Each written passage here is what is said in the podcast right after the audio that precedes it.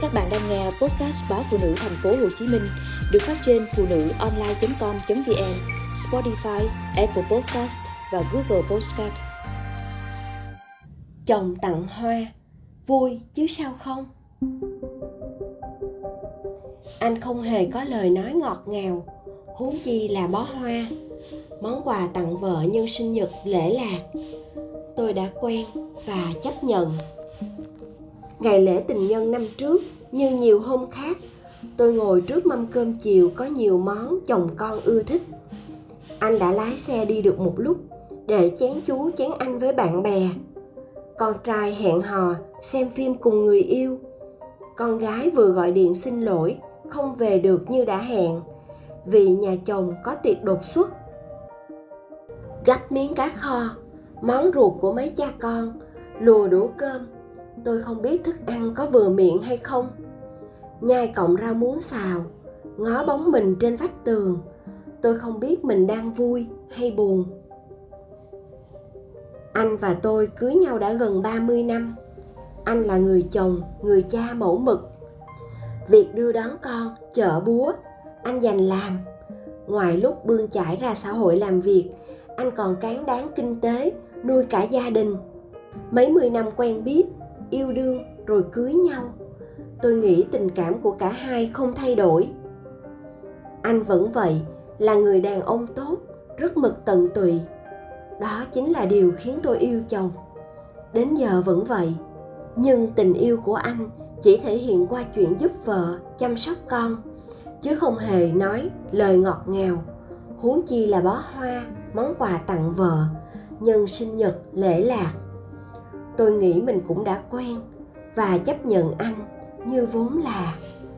Vậy mà ngày hôm đó, tôi suýt làm rơi chiếc muỗng đang cầm trên tay khi thấy anh lễ mễ ôm một bó hoa khổng lồ trao tôi, nói giật cục, tặng má nó nè. Ngạc nhiên thì ít, xót tiền thì nhiều. Tôi truy hỏi anh lý do. Lần chần mãi, anh cho hay con gái lớn nhắn tin trách ba không tặng quà cho mẹ vào ngày lễ, mà còn bỏ mẹ một mình để đi nhậu. Hai cha con nói qua nói lại một hồi, con bé chốt, ba phải tặng quà cho mẹ, một cành hoa cũng được, ba không quen thì giờ làm sẽ quen. Tôi dở khóc dở cười. Ai hỏi tôi có cảm thấy vui không? Tôi sẽ thành thật. Vui chứ sao không? Nhưng niềm vui này xa xỉ quá. Tôi cứ tiếc tiền mãi. Vậy là nhà ngập trong hoa, chưng mấy bình trong phòng ngủ của hai vợ chồng, rồi phòng khách, nhà bếp. Tôi còn đưa hẳn cho con trai thêm vài lọ, nhờ đặt trong phòng riêng của cháu. Ra vô đều nhìn thấy hoa. Tôi không gọi tên được nỗi niềm len lén trong tâm tư của mình, thật sự là gì? Phải chăng vì vậy mà tôi chắc hẳn hơn hai lần buộc miệng? Trách anh phí phạm.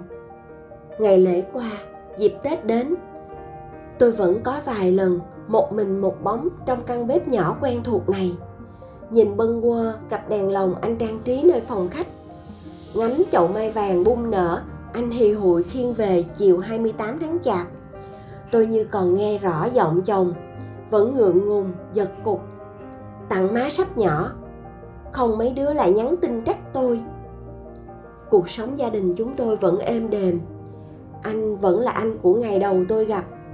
Các con dần trưởng thành, có nhiều mối bận tâm riêng. Thời gian ở nhà cũng ít đi. Ngước lên, nhìn xuống, tôi cảm thấy hài lòng và biết ơn cuộc sống anh đã dành cho mấy mẹ con tôi. Có lẽ tôi không còn cầu mong gì hơn. Hôm nay anh gọi, nhắc tôi đừng bếp nút tôi nghe giọng anh vẫn có vẻ ngường ngượng. Nghe mấy nhỏ nói hôm nay là ngày tình yêu gì đó, nên chiều đi làm về, tôi và thằng út sẽ vào bếp nấu nướng. Tính đãi cả nhà đi ăn tiệm, nhưng sợ bà tiếc tiền, nên thôi. Chẳng biết chiều nay chồng có về cùng bó hoa hay không, nhưng điều ấy chẳng còn quan trọng. Bất giác, tôi chảy nước mắt vì vui.